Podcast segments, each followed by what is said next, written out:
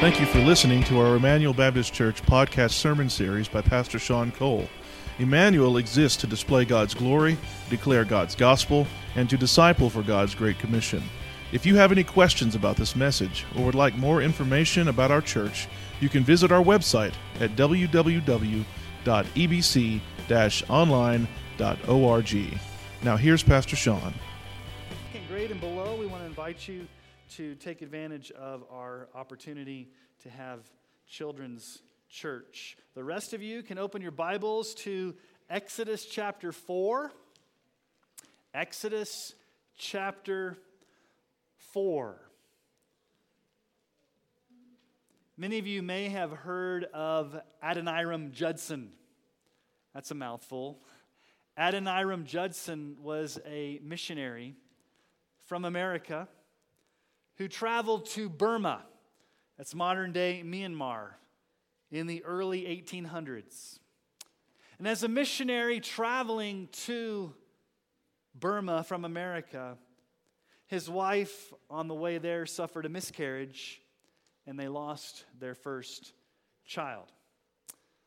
Upon arriving in Burma, they were told that this is a very difficult mission field and you're probably not going to have very much success. And so they spent four years learning the language before they even had one worship service.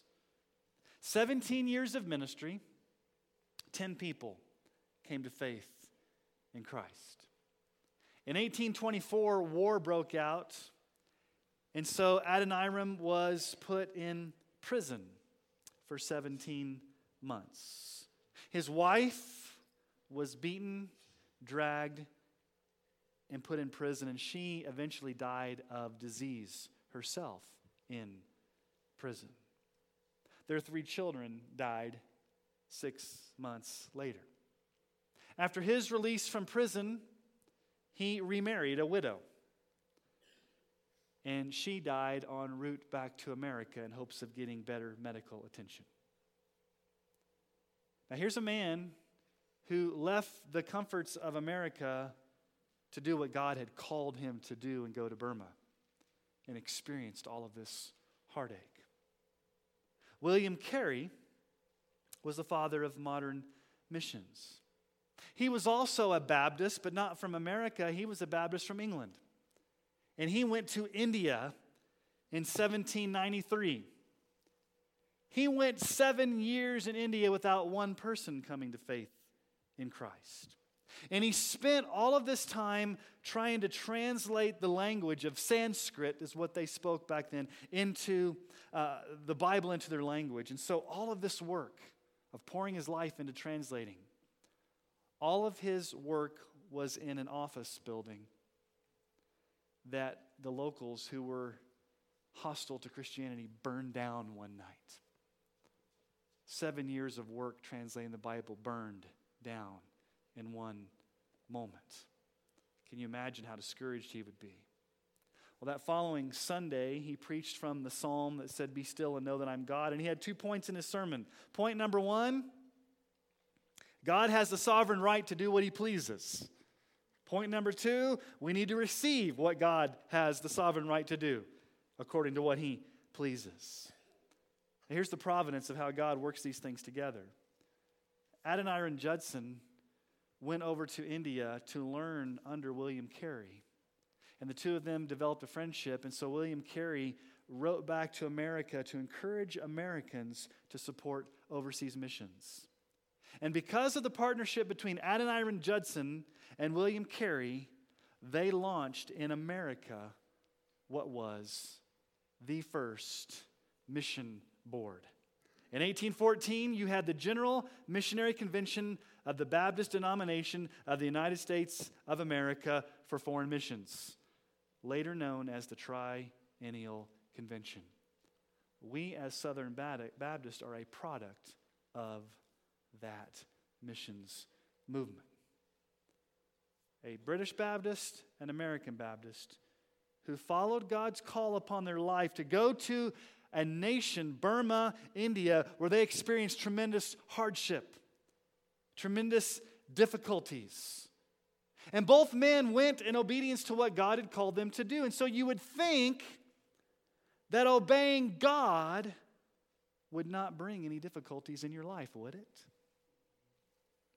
When you obey God, things are supposed to go great, aren't they? Have you ever suffered for doing what you knew was right?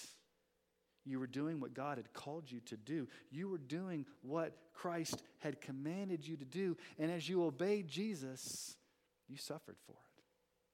You experienced difficulty, even when you were right in the center of God's will. Maybe you're a teenager here this morning.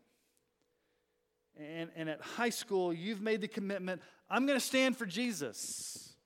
I'm not going to compromise my faith. I'm not going to party and do all the things that teenagers do, and you're made fun of. You're not one of the cool kids because you've decided to stand up for Jesus and you suffer for it. Maybe you're a single lady here this morning and you have high standards on what it means to have a biblical husband and you're not willing to lower those standards. And so you get passed by by a lot of men that may not want that, and you may suffer for doing the right thing in your singleness because you want God's best for you. Or maybe it's on the workplace, and you've made a commitment to not play the games. I'm not going to play the political games. I'm not going to, do things unethically. I'm going to play by the rules. And you do that at your workplace, and everybody else seems to get the promotion, and you get passed over, and you seem to suffer for doing the right thing. When you choose to obey Christ, there may come times when you suffer discouragement, you may suffer frustration, you may suffer loneliness, and maybe you may even suffer persecution.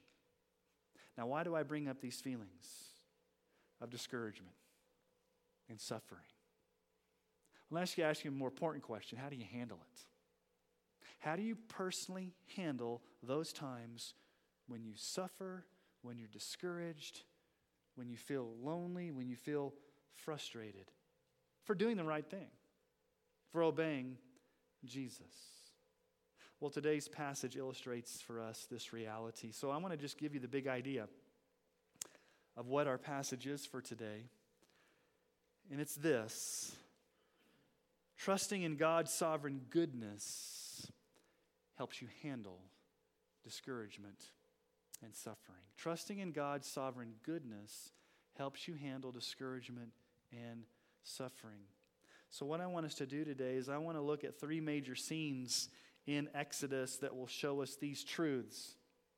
So, here's scene one the pleasure, the pleasure of celebration and excitement the pleasure of celebration and excitement. So let's pick up where we left off last week. Remember, last week was a difficult sermon.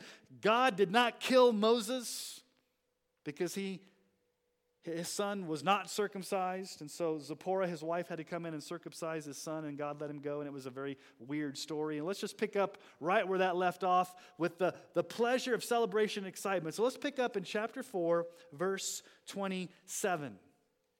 Chapter 4, verse 27. Then the Lord said to Aaron, Go into the wilderness to meet Moses. So he went and met him at the mountain of God and kissed him. And Moses told Aaron all the words of the Lord with which he had sent him to speak, and all the signs that he had commanded him to do.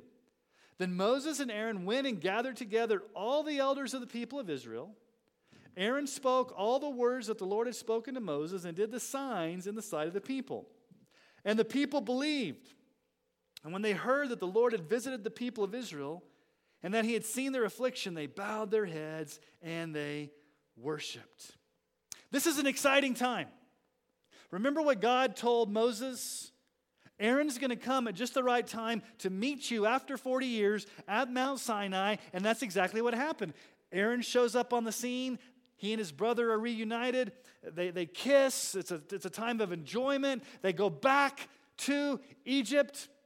They go to the elders of Israel, they perform the signs, and notice the crescendo of the excitement in verse 31 the people believed.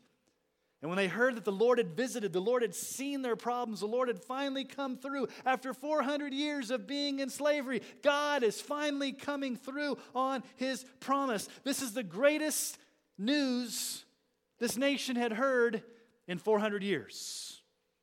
They're on cloud nine, they're on the mountaintop. They're unified in purpose, it's excitement, there's celebration. God is finally going to deliver us. It's awesome, it's a celebration. So, chapter 4 ends with excitement, joy, anticipation. Things are going to go really well. It's the best news we've heard in 400 years. So you would think that chapter 5 would begin with immediate victory. Chapter 5 would begin with God just coming in and, and making things happen to where there's no problems, there's no frustrations, there's no difficulties. Wouldn't this celebration last forever?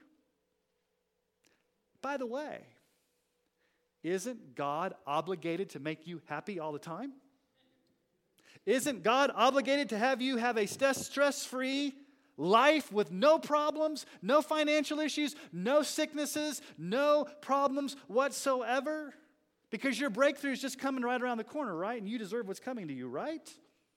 That's what you hear all the time, isn't it? Christian broadcasting all over the internet. You deserve a stress free, pain free, sick free life because God owes you that. He owes it to you. See, here's the point when things go really well, we're very quick to praise God, aren't we? When things are going really well, we love to praise God. But oftentimes, when things are going well, we pay so much attention to the gifts that God gives us that we take our eyes off the giver of the gifts. You see, our eyes should always be on the giver of the gifts, not the gifts themselves. Now, it's good to be blessed. It's good when things are going well. We enjoy those times. We praise the Lord during those times. And that's what Israel's doing here. They're excited. God's seen their affliction. They're worshiping. Moses has come in as the deliverer. Things could not get any better. That's how chapter 4 ends. Let's see how chapter 5 unfolds for us. So here's scene 2. If scene 1 was the pleasure of excitement and celebration, here's scene 2, chapter 5. The pain of resentment and doubt. The pain of resentment and doubt. There's a shift going on here. It goes from pleasure to pain real quick. Let's read Exodus chapter 5 together. Afterward, Moses and Aaron went and said to Pharaoh, Thus says the Lord, the God of Israel, let my people go, that they may hold a feast to me in the wilderness. But Pharaoh said, Who is the Lord, that I should obey his voice and let Israel go? I do not know the Lord, and moreover, I will not let Israel go. Then they said, The God of the Hebrews has met with us. Please let us go a three days' journey into the wilderness that we may sacrifice to the Lord our God, lest he fall upon us with pestilence or with the sword. But the king of Egypt said to them, Moses and Aaron, why do you take the people away from their work? Get back to your burdens. And Pharaoh said, Behold, the people of the land are now many, and you make them rest from their burdens. The same day, Pharaoh commanded the taskmasters of the people and their foremen, You shall no longer give the people straw to make bricks, as in the past, let them go and gather straw for themselves. But the number of bricks that they made in the past, you shall impose on them. You shall by no means reduce it, for they are idle. Therefore they cry, Let us go and offer sacrifice to our God. Let heavier work be laid on the men, that they may labor at it and pay no regard to lying words. So the taskmasters and the foremen of the people went out and said to the people, Thus says Pharaoh, I will not give you straw. Go and get your own straw, wherever you can find it. But your work will not be reduced in the least. So the people were scattered throughout all the land of Egypt to gather stubble for straw. The taskmasters were urgent, saying, Complete your work, your daily tasks each day, as when there was straw. And the foremen of the people of Israel, whom Pharaoh's taskmasters had set over them, were beaten and were asked, Why have you not done all your task of making bricks today and yesterday, as in the past? Then the foreman of the people of Israel came and cried to Pharaoh, Why do you treat your servants like this? No straw is given to your servants, yet you say to us, Make bricks. And behold, your servants are beaten, but the fault is in your own people. But he said, You're idle. You're idle. That's why you say, Let us go and sacrifice to the Lord. Go now and work. No straw will be given you, but you must deliver the same number of bricks. The foreman of the people of Israel saw that they were in trouble when they said, You shall by no means reduce your number of bricks, your daily task each day. They met Moses and Aaron who were coming or who were waiting for them and came out to Pharaoh and they said to them, The Lord look on you and judge because you've made us stink in the sight of Pharaoh and his servants and have put a sword in their hand to kill us. Now, we don't know how much time has elapsed, but here's the moment of truth. Aaron and Moses go before the Pharaoh and they, they give the big ask, right? What's the big ask? Let my people go. Let my people go. But I want you to notice something in verse 1. Thus says the Lord, the God of Israel, let my people go. Who's speaking here? Is Moses speaking here? No, it's God. This is the very first time in the Bible that phrase, thus says the Lord, shows up. Thus says the Lord. So it's none other than the Lord God, the one who appeared to Moses out of the burning bush. He's demanding Pharaoh let them go. He's commanding Pharaoh that they go. So, this is the sovereign God of the universe making a demand on the most powerful man in the world let my people go. Thus says the Lord. Now, verse 2, you see the response of Pharaoh's heart. Look at verse 2. What does Pharaoh say? Who is the Lord? Now, the way it's worded in the Hebrew language conveys that it's almost as if Pharaoh laughs off God, doesn't take this demand very seriously. Now, it could mean that Pharaoh didn't know who the Lord was because he had a pantheon of Egyptian gods and goddesses, and he didn't understand who Yahweh, the Lord of Israel, was. But no, more, more to the point, it's why should I listen to this God? Who is your Lord? He can't tell me what to do. I'm Pharaoh. Nobody tells me what to do. I'm the Lord, not the God of Israel. You know, as I was studying this this past week, it, it brought to my mind Psalm 2.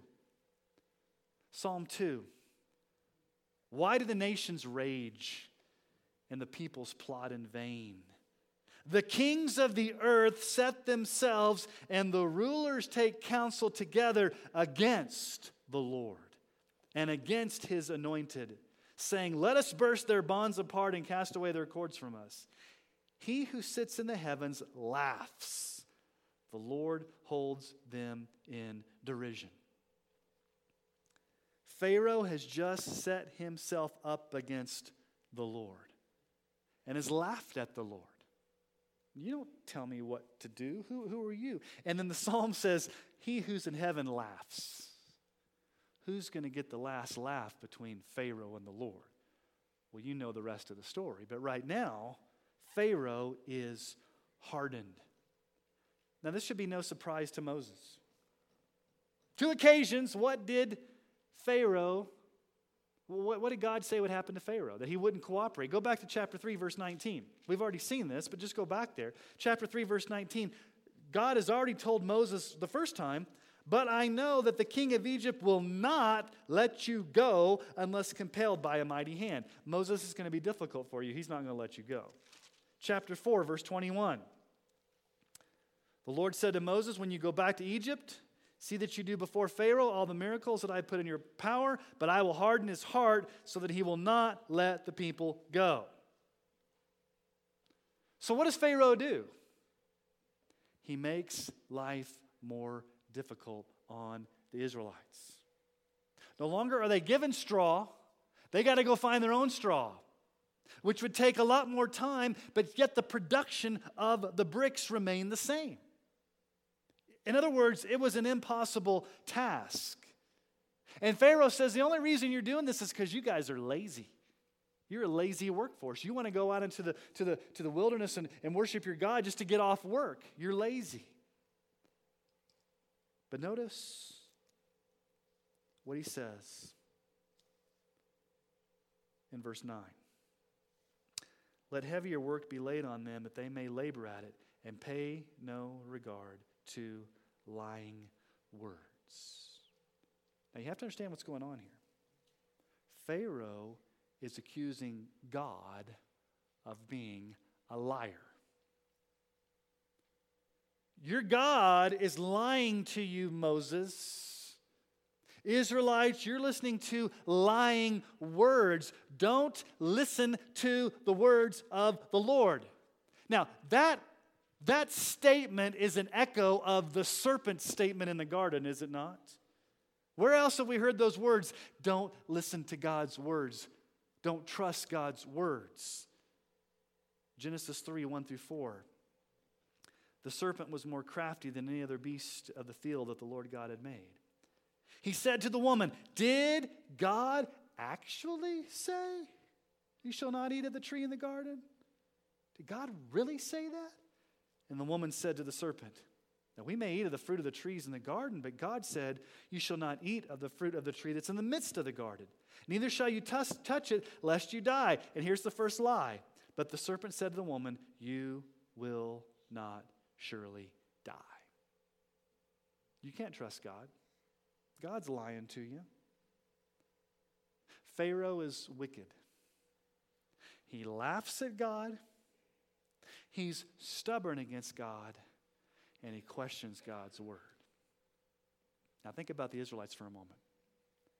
We had it bad for 400 years. And the minute this Moses guy steps up to the plate, we got it really bad. It's worse than it was. Verse 21 Moses and Aaron come out, and the elders are looking for him. They said to them, The Lord look on you and judge. It's your fault, Moses. You've put us in this situation. Let the Lord judge you. We're a stench. We're a stink. An interesting metaphor. We stink up the place to the Egyptians. We had it really bad, Moses, for 400 years until you showed up, and now we have it really, really bad. Just like that, it's gone from bad to really, really bad. The pleasure of celebration and excitement has quickly turned to the pain of discouragement and frustration. So let me give you a news flash in case you didn't already know it.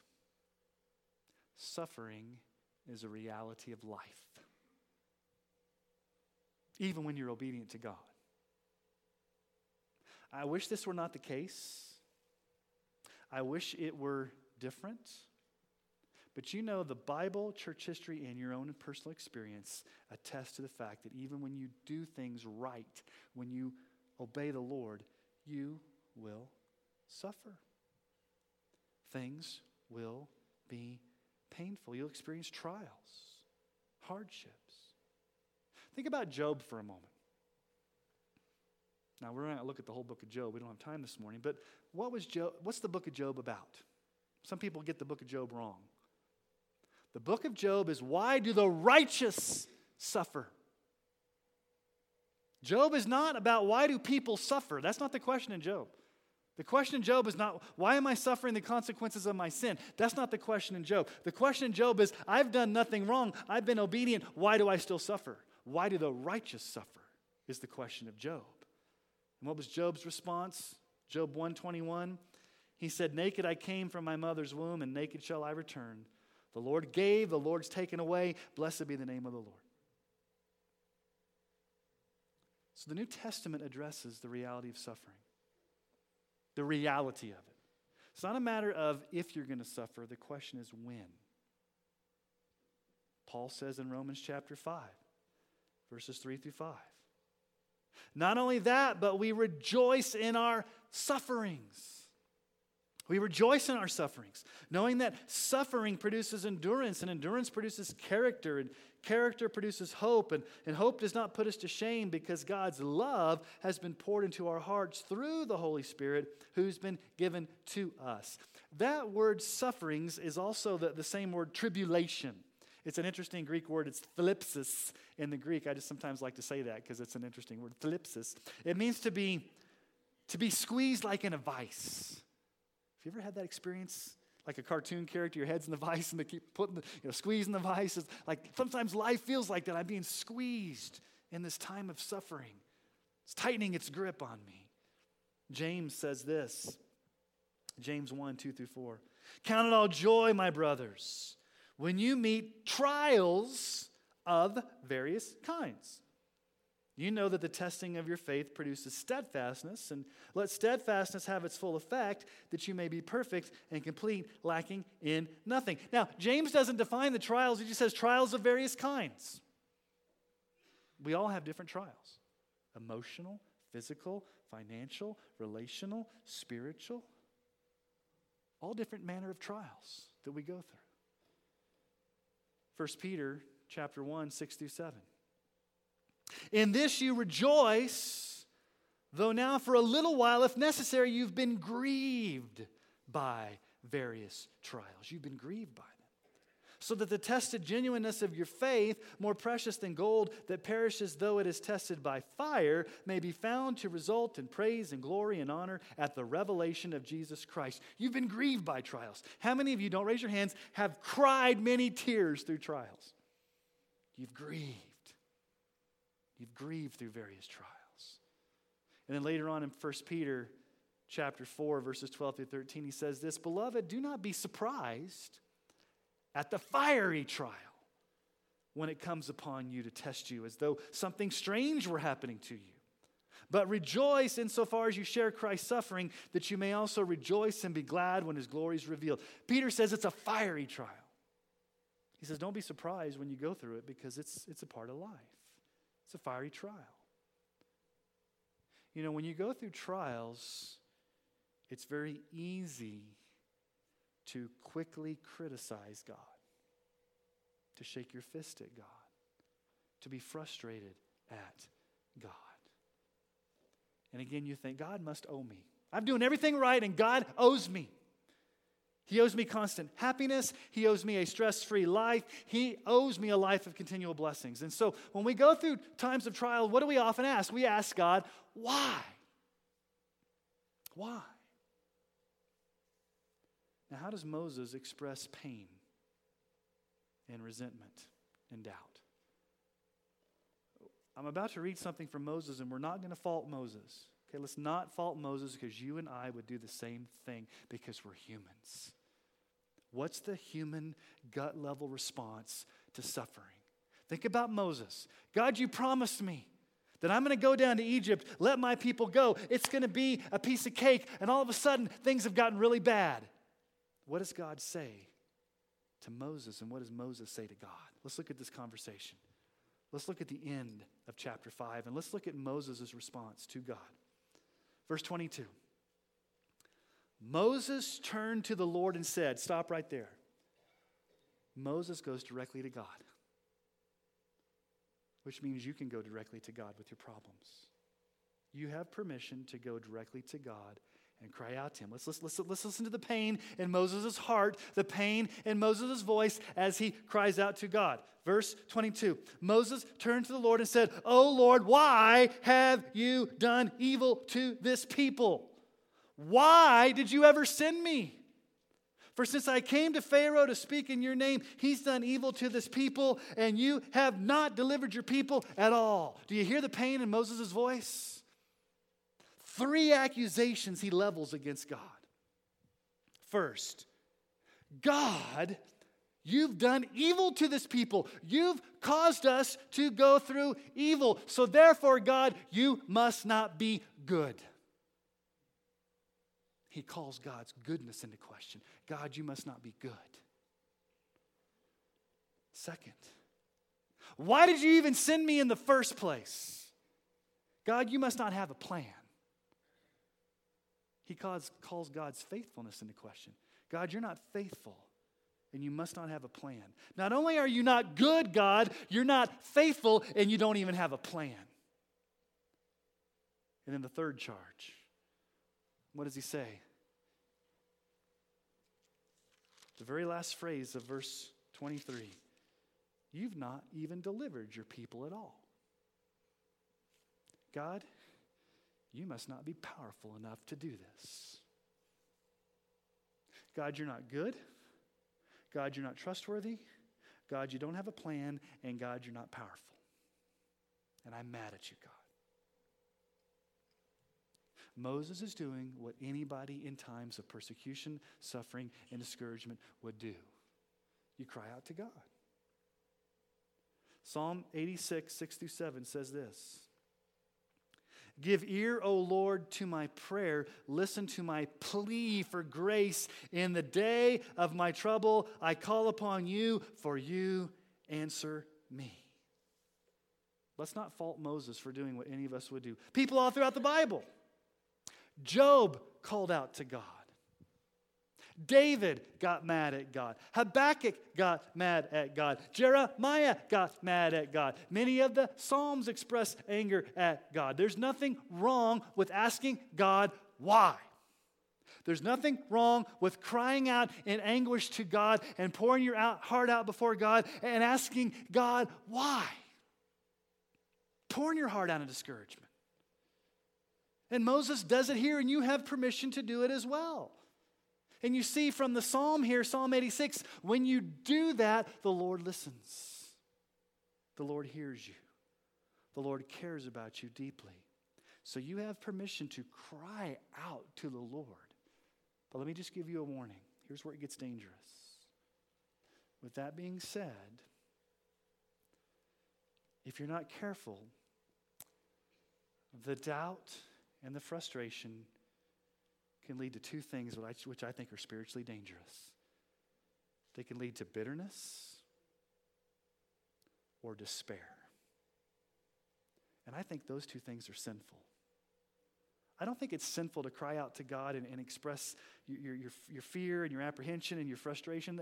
I think we're human and God, God wants that. But if it moves into bitterness or despair, you've gotten off the rails. It's spiritually dangerous.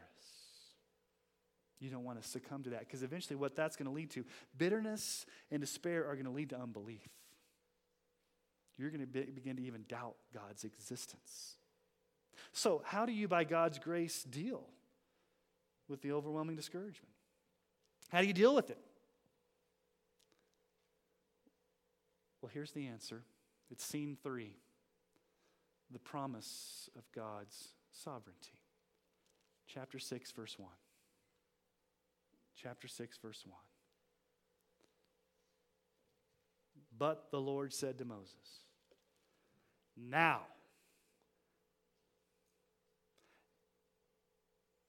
now you shall see what I will do to Pharaoh. For with a strong hand he will send them out, and with a strong hand, he will drive them out of his land. I love the way God starts it. Now. Now, Moses, don't doubt me. Don't get bitter, Moses. Don't give in to despair. Remind yourself who you've been crying out to, who just appeared to you at the burning bush and said, I am who I am. Who is the consuming fire? What does God say? Now I'm going to demonstrate my power and my sovereignty and my goodness. In other words, you need to remind yourself of God's good sovereignty to overcome that pain and discouragement. So, so here's what we need to remind ourselves of because we forget. We forget. When you face trials of various kinds, remind yourself of the gospel truth that God is good. God is good. Psalm 16:2. I say to the Lord, You are my Lord. I have no good apart from you. Psalm 31 19. Oh, how abundant is your goodness which you've stored up for those who fear you and worked for those who take refuge in, in you and the sight of the children of mankind. God is good. When you face trials of various kinds, you need to remind yourself of the gospel truth that God is trustworthy. God is trustworthy. Not only is He good, He's trustworthy. You can trust God. Psalm 28 7. The Lord is my strength and my shield. In Him my heart trusts, and I'm helped. My heart exalts, and with my song I give thanks to Him. In my heart I trust in Him, and He helps me. I'm helped. Psalm 56 4. In God, whose word I praise, in God I trust, I shall not be afraid. What can flesh do to me? God is good and God is trustworthy. You can trust God. When you face trials of various kinds, remind yourself that God has a plan and a purpose for you. Jeremiah 29 11. For I know the plans I have for you, declares the Lord plans for welfare and not for evil, to give you a future and a hope. Romans 8:28 We know that for those who love God all things work together for good for those who are called according to his purpose. God is good. God is trustworthy. God has a plan for you. And then, number four, when you face trials of various t- kinds, remind yourself that God is. Psalm 68 35. Awesome is God from his sanctuary, the God of Israel. He is the one who gives power and strength to his people. Blessed be God. He gives power and strength to his people. Psalm 147, verse 5 Great is the Lord and abundant in power. His understanding is beyond measure. His understanding is beyond measure. In other words, what you and I need to do is to daily remind ourselves of these gospel truths of who it is that we are truly worshiping. You see, I don't know what types of trials you're going through trials of various kinds. Some of you I know intimately well the trials you're going through. We all go through trials, various kinds, sufferings, tribulations. And you can handle it in one of two ways. You can get frustrated, you can get bitter, you can get discouraged, and you can continue to criticize God and say, God, you owe me. Or you can rest in His sovereignty that God is in control, that God is good, that God is trustworthy, that God has a plan and a purpose for you, and that God is powerful. So, as we approach the Lord's table this morning, what better time than now to celebrate the crucified Savior who shed his blood for you and loves you and provides for you in the gospel of grace? And so, this morning, my question for you is how is your view of God this morning? Do you have a big view of God? Is God big? Or is your suffering and your problems bigger? What's bigger this morning, God or your problems? Where's your focus? You see, no, ma- no matter what evil you may be experiencing right now, God is good. no matter what type of deception or chaos you might be experiencing right now, God is trustworthy. No matter what confusion or lack of purpose seems to be happening in your life right now, God has a plan and purpose for your life. And no matter how weakless and helpless and frail you feel right now, God is powerful to meet you in your need. Rest in those truths. Remind yourself of how sovereign God is. I love what God says here. Now, now, see what I'm going to do, Moses. I'm going to do it now. And for some of you, you need to hear that this morning. You just need to hear God say, Now, now I'm going to act. Now I'm going to remind you of my goodness, of my trustworthiness, of my purpose for your life, and my power now. So will we all rest securely, rest confidently in what our sovereign God can do to overcome that pain, that discouragement, that suffering. And only the way that He can do it. So let me ask you to bow your heads this morning. That you are a God who's good.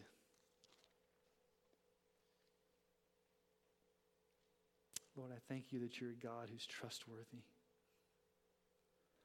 Lord, I thank you're thank you you're a God has a plan and a purpose for our lives. And sometimes that doesn't seem like it's it's coming together.